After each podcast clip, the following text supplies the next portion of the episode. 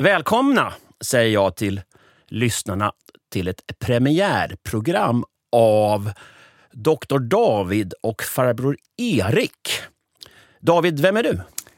Eh, Dr David, vem är jag? Eh, jag är David Eberhard. Jag är psykiater, beroendeläkare, eh, allmän tyckare. Eh, Ja, många känner ju till dig som... Krönikör på Fokus. Ja, och jag Och vem är Erik. du, farbror Erik? Erik Hörs Radius. Jag skriver mycket i tidningen Fokus. Jag är också allmän tyckare, åsiktsmaskin. Maskin. Ja. Eh, och jag har skrivit några böcker i likhet med dig. Men jag har skrivit fyra och en halv kan man säga. Ja, jag har skrivit fem och en halv, så jag leder. Ja, och när halva, vad är det för något? Ja, det är en liten Twitterbok som heter eh, Allt är farligt. Cirkulera. Cirkulera, allt är Ja, det är bra. farligt. Det var en blandning av tweet, tweets och eh, lite dikter och småtexter och lite allt möjligt. Den, så, den, den flög inte, Gjorde kan inte vi det? säga. Och min halva, det var, det var en kollektivroman med Per Hagman och Linda Skugge och några sköna Mm. typer till. Som var en konstig mordhistoria. Men det här är inte en podd om mord. Det är inte heller en podd om politik. Det kan man tro, för både du och jag är ju ibland rätt profilerade i samhällspolitisk diskussion och så vidare. Men vi ska prata om hälsa i bred mening. Huvudsakligen ska vi prata om hälsa. Ja. Eh, och Det kommer väl förmodligen vara mest fokus på psykisk hälsa Ja. med tanke på mitt jobb. Men eh, jag är jätteintresserad av hälsa Ja. på alla punkter. Och det vet jag att du är, för du har ju varit i min gamla podd Hälsa för ohälsosamma. just det. Eh, och då var du vinnare av eh, Biggest Loser Biggest VIP Loser 2018. VIP. Och jag har skrivit väldigt mycket om hälsa, framförallt då kanske, ja både metabol hälsa och hälsa i skallen så att säga. Mm. Och det är lite på något sätt en sund själ, en sund kropp. Men vi ska, vi ska så att säga eh, besvara genom din expertis och mina smarta frågor inlägg. Eh, Och din, din eh, informella expertis kan vi säga, för du är jävligt inläst på väldigt mycket. vi kan väl vänta med brown-nose av varandra. Ja, nej, jag tycker att Okej. hela podden ska gå ut lite på det. ja, ja. Och ni som har en fråga till Dr. David, eller wow, varför inte till mig också, eh, till farbror Erik. Men ni ska i alla fall mejla till drdavid.fokus.se och här skriver vi Dr. David, dr David, fokus.se. Ehm, jag tänkte så här att vi ska ju väldigt snart komma in på huvudämnet som är... Ja, men vi kan väl skjuta på det lite grann. Ja, vi gör det. Vi, vi, vi väntar med det. Vem drar skämtet om prokrastinering först? Det blev du, Ja. David. Vi prokrastinerar snacket om prokrastinering. Ja.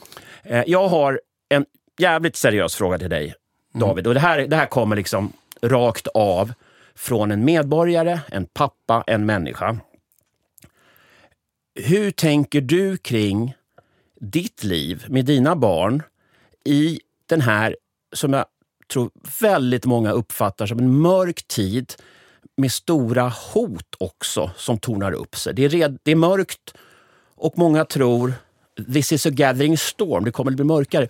Hur ska vi förhålla oss till krigshot, terrorhandlingar, en ekonomi som pressar folk? Ska man liksom gå omkring och leva sitt liv eller ska man så att säga gå omkring med hängsle och livrem? Och, och, hur tänker du och, och har du något råd? Liksom? Alltså jag är ju pappa eh, mer än vad jag är psykiater och som pappa, jag och min fru, vi har ju pratat jättemycket om det här. Jag vet att min fru, hon är ju oerhört oroad eh, och det skulle jag ju ljuga om jag sa att jag inte också ser den här. Eh, och det blir lite konstigt med jag som har skrivit böcker, men eh, ta det, var inte så rädda, var inte rädda. Liksom, Trygghetsnarkomanernas land var ju min debutbok. Precis, alltså trygghetsnarkomanernas land, där du kan man säga saluför tesen att i ett samhälle som präglas egentligen av låg risk och stora möjligheter, att folk omkring och är lite för rädda och oroade, lite för mycket cykelhjälm på. Du fick enorm uppmärksamhet kring den här boken. Nej, nej, nej men alltså med, med det, jag, jag, den kom ju ut i nyutgåva för, eh, vad blir det, ett och ett halvt år sedan. Eh, nej, två och ett halvt år sedan blev det kanske. Eh, men, men då hade jag ju anledning, då hade ju saker ändrats lite grann så då läste jag igenom den här boken från 2006 och vissa av de där sakerna är ju klockrena 15-20 år senare också. Medan andra saker var jag faktiskt lite tvungen att revidera då min egen naivitet. Eh, inför. Men, men, det är klart det var en helt annan tid. Ja, och jag, jag vill bara lägga in en, en egen puck här, en farbror Erik-puck om det lite speciella är som, ja det, det, det, är så, det är så deprimerande att säga det här så att jag jag drar en suck. Alltså, alltså någonting som Sveriges judar har levt med länge. Mm. Mm. Eh, mer i vissa områden. Och, Malmö har ju varit väldigt utsatt. Liksom, men, men i många, många år har ju Sveriges ljud... Nu finns det ju faktiskt sen, sen eh, terrordådet i Bryssel i samband med, med, med EM-kvalmatchen. Det här att ska jag visa i alla lägen att jag är svensk? Ja, Jag har blivit marginellt mindre sugen på att ta en vinterresa faktiskt. Och det, så att det, jag skulle säga man ska inte låta det här påverka för mycket, för det, det blir inget bra samhälle. Nej, men, men det, tar, det tar mig lite grann. Ja. Sen, sen är det ju så här, det, det, här är ju den här, tycker jag, helt uh, infantila debatten mellan vi säger team Magnus Bettner och team Henrik Jönsson. Eh, eller eh, någon annan. Alltså, där, där ju båda sidor har rätt, vilket ju man aldrig eh, aldrig pratar om. Utan det är den ena sidan säger så, var inte rädda, allting är tryggt, våldet minskar. Och största risken är att halka i, sitt ba- hal- största ja, risken, halka i sitt badkar och bla bla bla. Ja, Större men, risk. Och, de, och den andra sidan då säger, men, men ser ni inte, det är skjutningar eh, varje dag, det är sprängningar eh, varje dag. och, och eh, så här. Men båda sidorna har, har ju poängen naturligtvis, att, och det var väl det som var ursprungsfrågan där, Eh, du kan ju inte förhålla dig till att, ja men ska jag visa att jag är svensk eh, allt för mycket. Sen kan man ju, behöver, även i det fallet eh, behöver man inte vara dum i huvudet. Det, det är lite som den här, det lilla, eh, vad hette den där, eh, Jens Ganman och Magnus eh, Magnus Carlsson, Carlsson Magnus Carlssons film. Man gjorde där, en film där, för 7-8 år sedan. Ja, där jag var speaker, vilket jag fick mycket skit för. Uh, nej, det är inte 7-8 år sedan, det är mindre. Men, men, men där de, uh, huvudpersonen liksom säger, men titta här, här står några trevliga människor från ett annat land i ett mörk, uh, mörk uh, skogsparti. Jag har inga fördomar, jag går dit.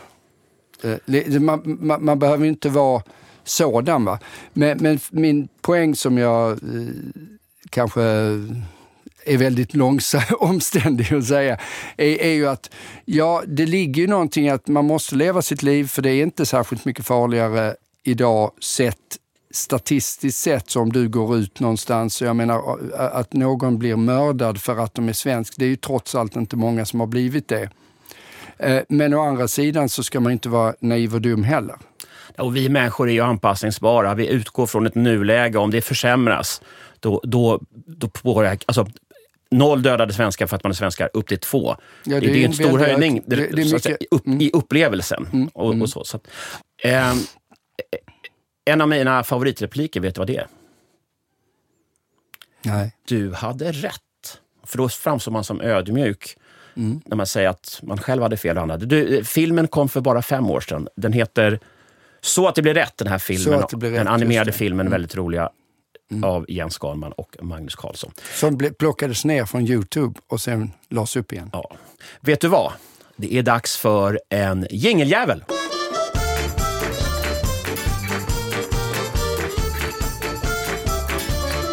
Ja, David, nu ska du med din expertis som psykiatriker besvara en fråga som jag tror att många ställer sig. Och den är formulerad så här av signaturen JM. Jag prokrastinerar jättemycket på jobbet. Beror det bara på min personlighet eller kan felet ligga på att mitt jobb är omotiverande? Och jag kan bara säga då, innan du sätter igång något slags svar, att prokrastinera det är ju att skjuta upp saker. Därav våra tidigare skämt. Ja, just det vi, vi är killarna som måste förklara våra skämt. Mm, mm, precis, eh, och, eftersom, eftersom de är så otroligt eh, ja. långsökta. Men vi gillar inte bara eh, långsökta skämt, utan också etymologi. Alltså ordens ursprung. Och vet du vad eh, prokrastinering, det ordet, hur det är sammansatt?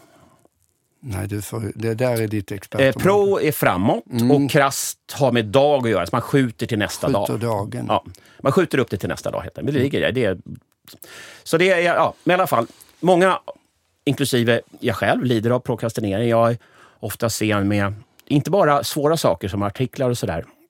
Jag skriver mycket tidningsartiklar och grejer. Du är deadline-styrd. Ja, jag är deadline-styrd. Men jag är också prokrastinerare. Nu är det alltså JM som ska få svaret, men, men för mig, jag känner så mycket för den här frågan. Så det skulle kunna vara EH Det skulle kunna vara. den. Precis. det skulle faktiskt kunna vara. Fast jag prokrastinerar inte bara på jobbet, utan jag prokrastinerar hemma också. Alltså, det kan till och med vara på nivån att om jag ska tömma diskmaskin, det, det är som ett enormt berg jag måste bestiga. Det känns oövers, liksom oöverstigligt nästan. Det jag gör då, nu kommer vi in på tips redan kanske, då tänker jag att jag tar besticklådan och kanske kaffekoppar. Och sen när jag väl har gjort det, då kanske jag attackerar resten av det som finns där uppe. Glas och sen tallrikarna och så. Men då, har- då har jag fått en, en hanterlig start på det hela. Men nu, nu, nu lite knasigt att nu börjar vi komma in på lösning. Och jag framstår... Jag vet inte om den är skitbra den där lösningen. Ja, men, jo. men, men, men nu ska. JM få svar. Jag- Det här prokrastineringen på jobbet, eh, tror vi att det är en personlighetsgrunka eller kan det helt enkelt vara... Nu vet vi inte vad JM jobbar med. Nej, så det blir ju svårt att svara på den frågan. Så att det enklaste svaret här, så kan vi liksom gå hem från den här podden och säga ja, det kan vara både och. Men vi kan bättre. Ja, vi kan bättre än så. Uh, nej, nej, men alltså det är väl, det är väl ganska, ganska uppenbart att om du har ett väldigt omotiverande jobb uh, så, där du inte trivs eh, så kommer du att vara mer obenägen att, att göra uppgifterna.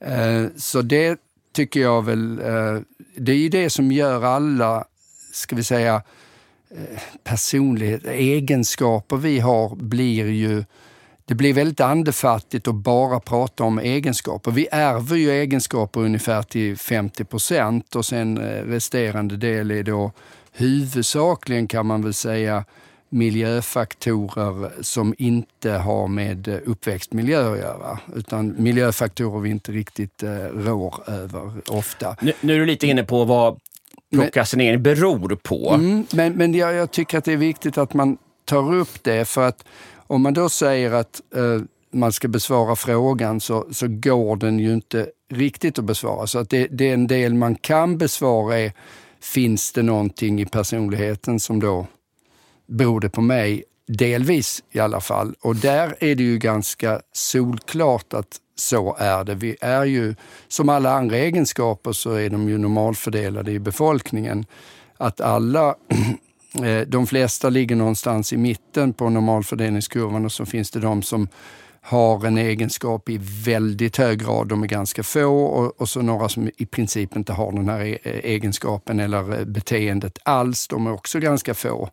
Eh, Så att svaret är att det, det, och det har med vilken personlighet du har. Och till exempel är ju en grupp personer som man eh, kännetecknas av, som ofta har prokrastineringstendenser, är ju personer med ADHD eller framförallt det som kallas för ADHD, huvudsakligen ouppmärksam form, eh, det vill säga det som förr hette ADD, Attention Deficit Disorder, eh, som kännetecknas av svårigheter med uppmärksamhet som kan göra att det är svårt att eh, hålla fokus på tråkiga Ja, i, i, saker. inte att man va? måste ha attention, uppmärksamhet för det man gör. nej, utan att du man kan svårt inte att, behålla nej, man, alltså fokuset på, på uppgiften.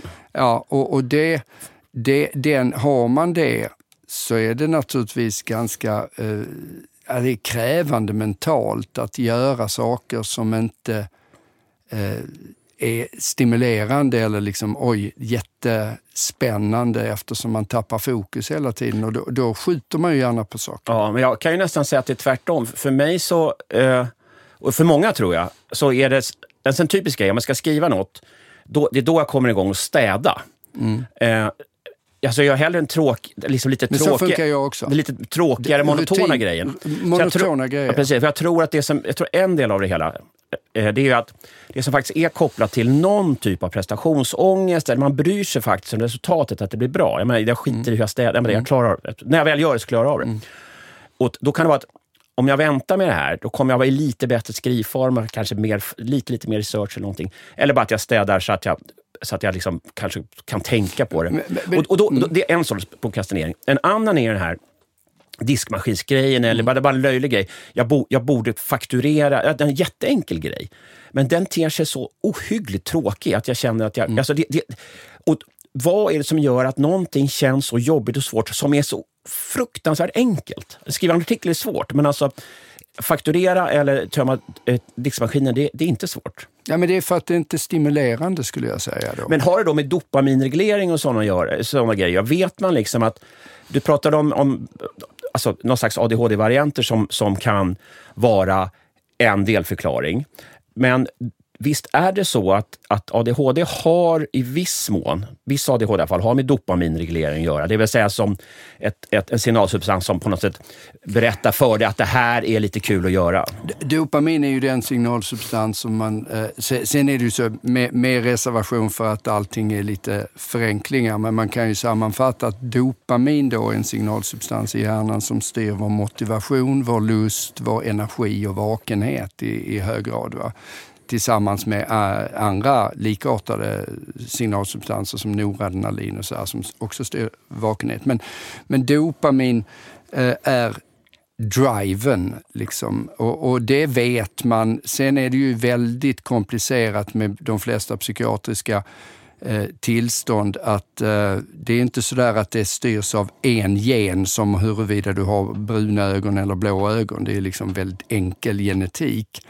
Eh, sen är inte ens den särskilt så enkel som vi lärde oss i högstadiet, men, men, men eh, generellt sett enkelt. Men när det gäller psykiska tillstånd överhuvudtaget så är det ett multigener, massa olika gener som på olika sätt då kan vara varierade. Och, och får man en kombination där som, som eh, är, ska vi säga, besvärande på något sätt så, så kan man då få eh, den här typen av ADHD eller AD, det då.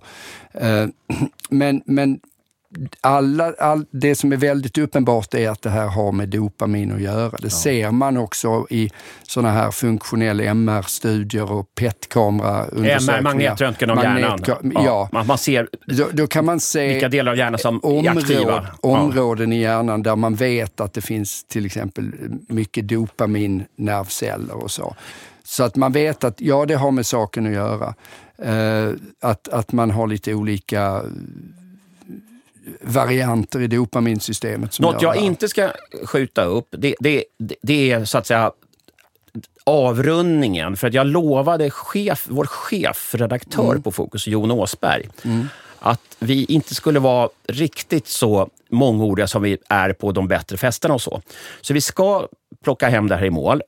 Innan du ger något, ett eller två handfasta råd eh, så ska jag då från farbror Erik-perspektiv, som själv är prokrastinerare, säga då att du avfärdade lite den här grejen Ja, jag, eh, eh, jag bara säga att, att, att, att, här, att dela upp en uppgift i, i små portioner. jag börjar med besticklådan.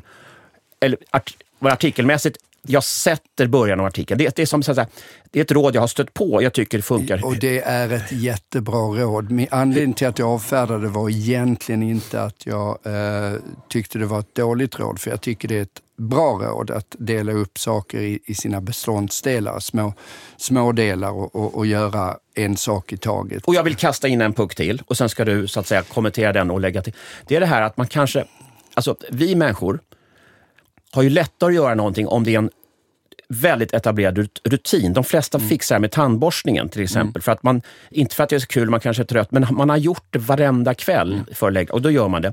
Medan om man är det nu jag ska skriva den här grejen eller ska jag göra det sen? Och så. så man, om man på något sätt har, har ett schema eller rutin, man vet det är då jag gör den här grejen, alltid. Mm efter morgonkaffet så kollar jag mina mejl. Då blir de kollade. För att man har alltid gjort det. det. Är, är det en poäng också? Det är en poäng. Hjärnan är ju det man kallar för plastisk. Det vill säga den ändrar sig ut efter vad vi hör och vad vi ser och vad vi känner. och eh, så här.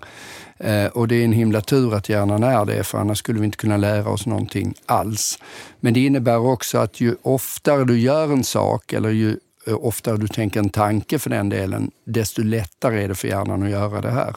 Det är så här typisk grej om man har börjat träna, jogga tre gånger i veckan, mm. så, här, så gör man det vecka efter vecka. Mm. Och så händer någonting, skada, och, det, eller, det, och, sen så, och, så, och så pajar där mm. och då plötsligt går det tre månader mm. man inte sprungit en meter. Ja, och, och det, där, det där är ju rent neurofysiologiskt, biologiskt, ja. enklare för hjärnan. Alltså det, det, hjärnan styrs ju av elektriska impulser som, och de impulserna skjuts lättare iväg för att förenkla det lite.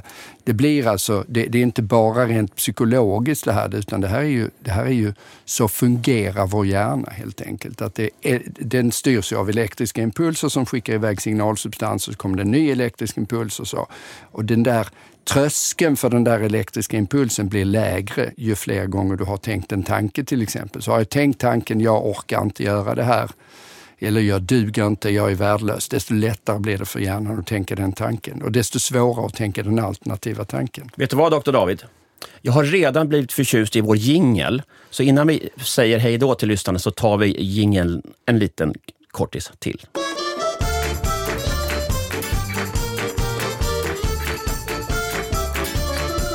Doktor David, jag tänkte i princip bara säga till lyssnarna, häng med nästa gång mejla in fråga till drdavid.fokus.se. Det är david.fokus.se.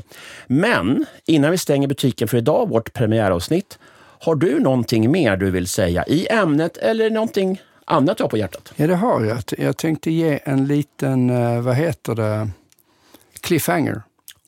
Sånt gillar vi i mm. våran podd. Mm. Ja, e- e- eller hur? För den är ju så etablerad den här podden. Så att, men nej, det jag tänkte säga, jag svarade ju att ja, men jag halvsågade ditt uh, behandlingsförslag. Och anledningen till det som jag sen utvecklade var inte för att jag tyckte det var ett dåligt förslag, för det är ett bra förslag. Men jag har ett ännu bättre förslag. Och wow. det var det som har med dopaminsystemet att göra. Så hur man ska... Men ska vi eh, kliffa på det eller riva av det nu? Jag tycker vi kliffar på oj, oj, oj. Okay. Eh, det. Det är nämligen så att jag kan kliffa det lite till då och säga bara att eh, med tanke... Och anledningen till att vi ska kliffa på det här är att vi kommer inte hinna prata klart om det. Vet du vad? Dr David, förslag. Vi ska ha någon liten cliffhanger i slutet av varje program. Eller Då hur? kommer vi bli otroligt eh, vanebildande. Mm. Mm. Exakt. Man kan inte sluta lyssna på oss. Nej. Det är förhoppningen i alla fall. Ja, men klart vi ska ha en cliffhanger varje program. Eller flera. Nej, Nej nu, vet du vad jag känner nu? Nej, men, vi har jobbat klart idag. Vi har Tack. jobbat klart. Jag ska bara säga nästa vecka när ni ska skicka in nya frågor så kommer vi naturligtvis ta dem. Vi börjar med att prata dopamin. Det är jättespännande. You had me at hello, men nu är jag ännu mer nyfiken. Vad va kul, Dr. David, att du har väckt åtminstone min nyfikenhet. Men då säger vi så här ungefär liksom cirka liksom hej då till lyssnarna. Hej då, ha det bra.